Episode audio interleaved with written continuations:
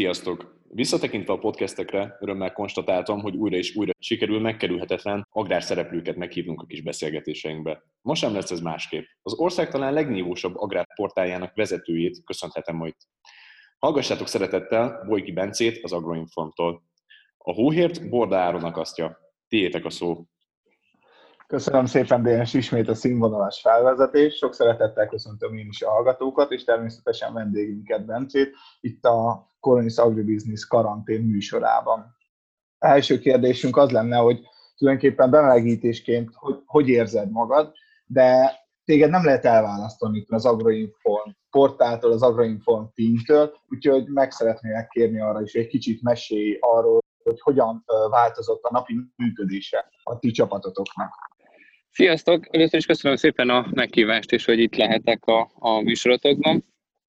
És válaszolva a kérdésre, hát ugye mi egy online platform vagyunk, úgyhogy nem, nem mondhatjuk azt, hogy nekünk így a sarkunkból kifordult a napi rutin azzal, hogy, hogy átálltunk home office-ra. Hát volt ugyan egy kezdeti sok, hogy úristen most mi lesz azokban a napokban, amikor bejelentették a, a vízhelyzetet, viszont aztán azt látjuk, hogy, hogy felszabadult rengeteg idő, hiszen nem utazunk annyit akár vidéki helyszínekre, akár, akár csak a, az irodánkba, és ezt az időt ezt leginkább új tartalmak fejlesztésére fordítjuk, illetve arra, amire egyébként is sok időt szánunk, vagyis az arra, hogy a tartalmainkat, a látogatókat elemezzük, és ezek alapján határozzuk meg majd a jövőt. Úgyhogy eddig is használtunk Skype-ot, én például már 2005 óta, úgyhogy uh, igyekszek a, azoknak a kollégáknak segíteni, akik eddig napközben az irodában voltak, és most otthonról dolgoznak. Úgyhogy azon túl, hogy, hogy beálltunk erre a működésre, hogy a teljes csapat otthonról dolgozik, és megküzdünk olyan új szerepekkel, mint hogy már oktatjuk is gyermekeinket nap, mint nap, azt gondolom, hogy leginkább előre tekintünk, és, és igyekszünk megfelelni a látogatóink elvárásainak. És a jelenlegi szituációban hogyan igyekeztek új tartalmakat gyártani a követőiteknek, olvasóitoknak, akár nézőiteknek? Tudom, hogy nagyon sok live videót szoktatok készíteni. Hogy zajlik a munka mostanában? Igen, ez az egyik olyan csatorna, amit te is említettél, ezek az élő videók, amikben többet készítünk a, korábbiaknál. Egyrészt be tudnak a partnereink jelentkezni Skype-on, van olyan, hogy egy kollégánk egy gépbemutató helyszínére elmegy, igen, nem fog kezet a gépkezelővel vagy a partnereinkkel, hanem tartva a távolságot készít felvételt kamerával, drónnal, akciókamerával, és utána pedig megvágja ezeket és küldi a szerkesztő kollégáknak. Úgyhogy a, a tartalomban talán ezek a, a változások, illetve ahogy korábban elindítottuk az Agroinform híradót, ez most új lendületet kapott, és már heti kétszer jelentkezünk ezzel. Ebben vannak interjúk, élőbejelentkezések, hírösszefoglalók, és ez is úgy készül, hogy, hogy a kollégánk az egyedül szerkeszti élőben a műsort, miközben a kolléganőnk Ingrid Dominika pedig bekapcsolódik Szentesről, és, és ő is készít anyagokat, tehát így abszolút online kapcsolódnak össze, úgyhogy tartjuk az izolációt mindenféle fronton. Úgyhogy a tartalom előállításban is ez jelentkezik, illetve van még egy, amit látunk, hogy érdemes, az az, hogy, hogy sokkal több erőforrást biztosítunk arra, hogy tartalmakat állítsunk elő, akár az esti óránkban is, hogy így van a piasztérhez is kibővített moderátori ügyelet, ezen a téren is az aktívabb információgyűjtésre rendezkedünk be. Ha jól értem a szavaitokból, akkor ugye az utazással megspórolt idővel egyre több feladatot tudtok megcsinálni, és így több is lett a feladat, de ezek szerint a kollégák nagyon lelkesek, és hát meg is van az eredménye. Mit tudsz arról nekünk mesélni, hogy a gazdálkodók a jelenlegi helyzetben vajon többet vannak online jelen, vagy mi a tapasztalat? Több többen keresnek rá az oldalra, több a kattintás, esetleg többen nézik a műsoraitokat. Igen, hát azt tapasztaltuk, hogy az első napokban, amikor még uh, talán uh, voltak olyan partnerek, akik uh, átálltak a home office működésre, akkor például kicsit visszaesett a feladott hirdetések darabszáma, viszont ez néhány nap után uh, visszatért. Én is hallottam így ismerős cégektől, hogy laptopokat szereznek be, és átálltak egy új működésre, tehát voltak olyan ö, statisztikáink az első napokban, amik csökkentek, viszont ezek hamar ö, visszaálltak, és így ö, új látogatói rekordokat is tapasztaltunk. Volt olyan nap, amikor ö, több mint százezer látogató volt egyetlen egy nap alatt, ez meg is jelent talán posztként, illetve az ilyen összefoglaló statisztikánkban látunk egy 30%-os növekedést a 2019-es azonos időszakhoz képest, tehát ez azt jelenti, hogy 780 ezer látogatónk volt a dkt.hu ilyen auditált mérések szerint március hónapban. Az oldal megtekintés is növekedett, az 19% kal úgyhogy ez is most ebben az időszakban is 10 millió oldal megtekintés fölött vagyunk. Ugye ez egyébként csak az ilyen nagyon téli időszakra jellemző, amikor a gazdálkodók visszaszorultak a napi munkából az otthonokba, meg az irodákba. Tehát, hogy egy abszolút ilyen intenzívebb információ gyűjtést tapasztalunk a számainkban. Általában a gazdálkodókhoz ti juttattok el információkat, de az a kérdésem, hogy hozzátok milyen információt jutnak el arról, hogy a gazdálkodókat hogyan érintette a vírus. Ti mit tapasztaltok? Hát egyrészt tapasztalunk olyat is, hogy egyre újabb és újabb formában állítanak elő a gazdálkodók tartalmat. Például Pajtli Péter gazdálkodó is elindított egy podcastot, vlogot, inkább nevezzük vlognak, hiszen kép is van hozzá. Tehát akár látni azt is, hogy, hogy ők is kilépnek a, a megszokott rutinból. Ugye nálunk ez egy abszolút uh, sajátosság az agroinformnál, hogy egy keretrendszert uh, biztosítunk a gazdálkodóknak, és ők aktívak uh, ezen a téren. De ugyanígy ugye látjuk azt is, hogy a kamara uh, elindított egy podcastot, tehát abszolút új uh, megközelítések vannak, és mi pedig a saját csatornáinkon azt látjuk, hogy nagyon aktívak, és rengeteg tartalmat kapunk tőlük, amiket utána fel tudunk használni posztokban, cikkekben, további videókban, úgyhogy, úgyhogy abszolút aktívak. Köszönjük, akkor ezek szerint nagyon megfesdült ez az online élet. És azt szeretném Igen. kérdezni, hogy mi a helyzet azokkal az eseményekkel, ami így hozzátok köthető, de mégis fizikai megjelenést igényel, tehát a nagyobb eseményekre gondolok.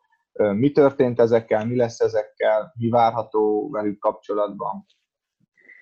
Hát ugye mi a Prega konferenciát, ezt még hát ezt többször is már hálálkodtunk a az égieknek, hogy még a vírus előtt tartottuk meg, úgyhogy a Plega konferenciát ezt nem érintette. Azokat a virtuális konferencia tapasztalatokat majd igyekszünk beépíteni a, a következőbe. Nem sokára szeretnénk ennek kihirdetni az új időpontját is.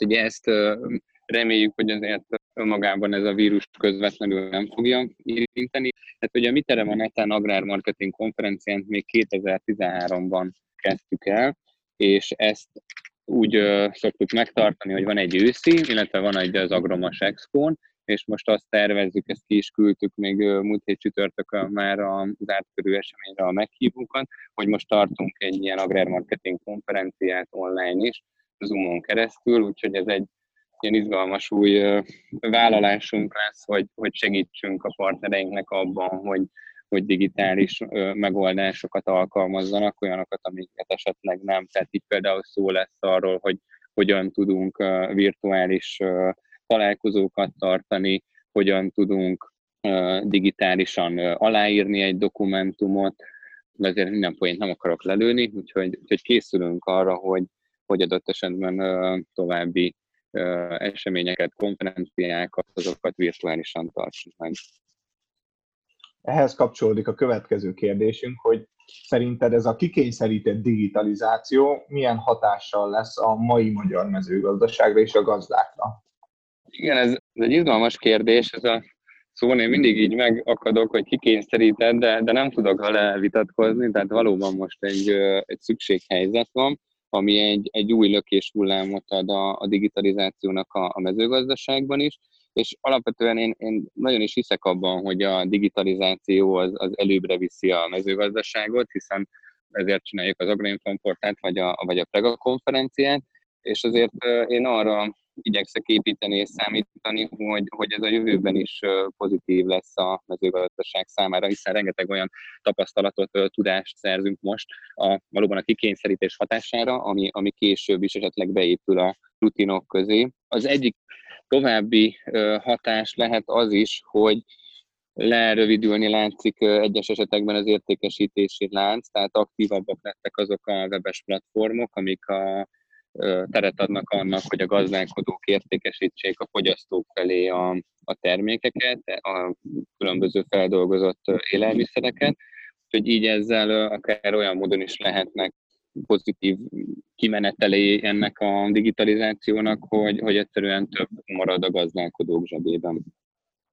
És ezen túl van még egy terület, ami szerintem pozitív lehet, hogy gondolkoznak a pályaválasztók azon, hogy, hogy milyen takmát választanak a, a jövőben, és ez a digitalizált lódó mezőgazdaság, illetve az, hogy az agráriumot nem érintette olyan módon a válság, illetve az agrárium egészét mondhatjuk azt, hogy nem érinti olyan mélyen a válság, mint más ágazatokat, hogy talán új munkavállalók is szeretnének belépni erre a területre, de akár új szolgáltatások is lehetnek majd olyan cégek részéről, akiknek eddig nem került a látókörébe a mezőgazdaság.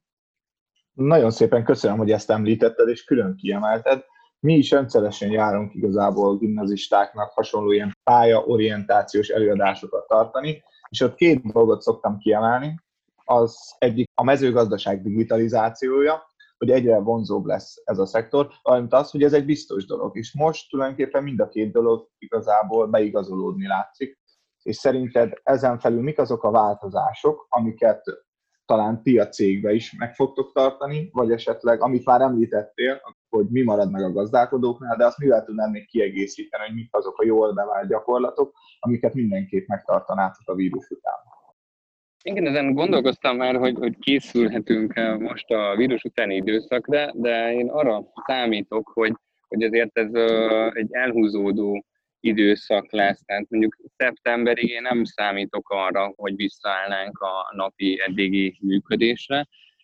Most látszik az, hogy, hogy bizonyos téren, tehát mondjuk tartalom előállításban egy nagyobb fordulat számon vagyunk, mint korábban, de most még nehéz megjósolni azt, hogy ez esetleg a válság hatására azáltal, hogy a mezőgazdaságnak erősödik a presztízse, társadalmilag is nagyobb fókusz helyeződik erre. Ez azt jelenti, hogy mi részünkről nagyobb fordulatszámra lesz szükség, vagy marad az, ami volt, vagy esetleg visszarendeződünk arra az egyébként szintén dinamikus pályára, ami, amit eddig tapasztaltunk. Úgyhogy én, én azt gondolom, hogy most még nehéz lenne kimondani azt, hogy, hogy mi mire számíthatunk a, a válság után, de abszolút figyelünk és nézzük, hogy akár világszinten, vagy akár Magyarországon hogyan változnak a szabályozások, milyen lehetőségek vannak, mire kell felhívnunk a figyelmet. Úgyhogy most így a, mondjuk úgy, hogy a mának élünk, és, és igyekszünk a lehető legjobban teljesíteni itt a vége egy picit negatívra sikerült, hogy egy, hogy valami pozitívat szeretnék tőled kérni, mit üzensz a fiatal hallgatóinknak, az agráriumban dolgozóknak? Amit még el szerettem volna mondani, és szerintem mindannyian pozitívumként élhetjük meg, az az, hogy én, én személy szerint sok esetben úgy éreztem, hogy, hogy eddig volt egy, egy értékválság, hiszen nagyon sokat járunk külföldre, nagyon sokra értékeljük az országunkon kívüli dolgokat, vagy akár a saját családunkon kívüli dolgokat, ugye sokat töltünk az otthonunktól távol, és, és hogy én azt gondolom, hogy ez egy, tehát hogy a mostani helyzet az olyan értékekre hívja fel a figyelmet, mint, mint például tényleg a hazai mezőgazdasági termelésnek a, az erőssége, az, hogy, hogy van családunk, az, hogy egészségesek vagyunk, tehát ilyen akár úgy is lehet mondani, hogy egyszerű dolgok, de mégis amikor én kimondom ezeket a szavakat, hogy Magyarország, mezőgazdaság, család otthon, akkor, akkor bevallom, hogy én libabőrös leszek, mert hogy nekem, nekem ezek az értékek nagyon fontosak, és nagyon örülök annak, hogy, hogy most ö, több szó esik erről, mint, mint az előző időszakban.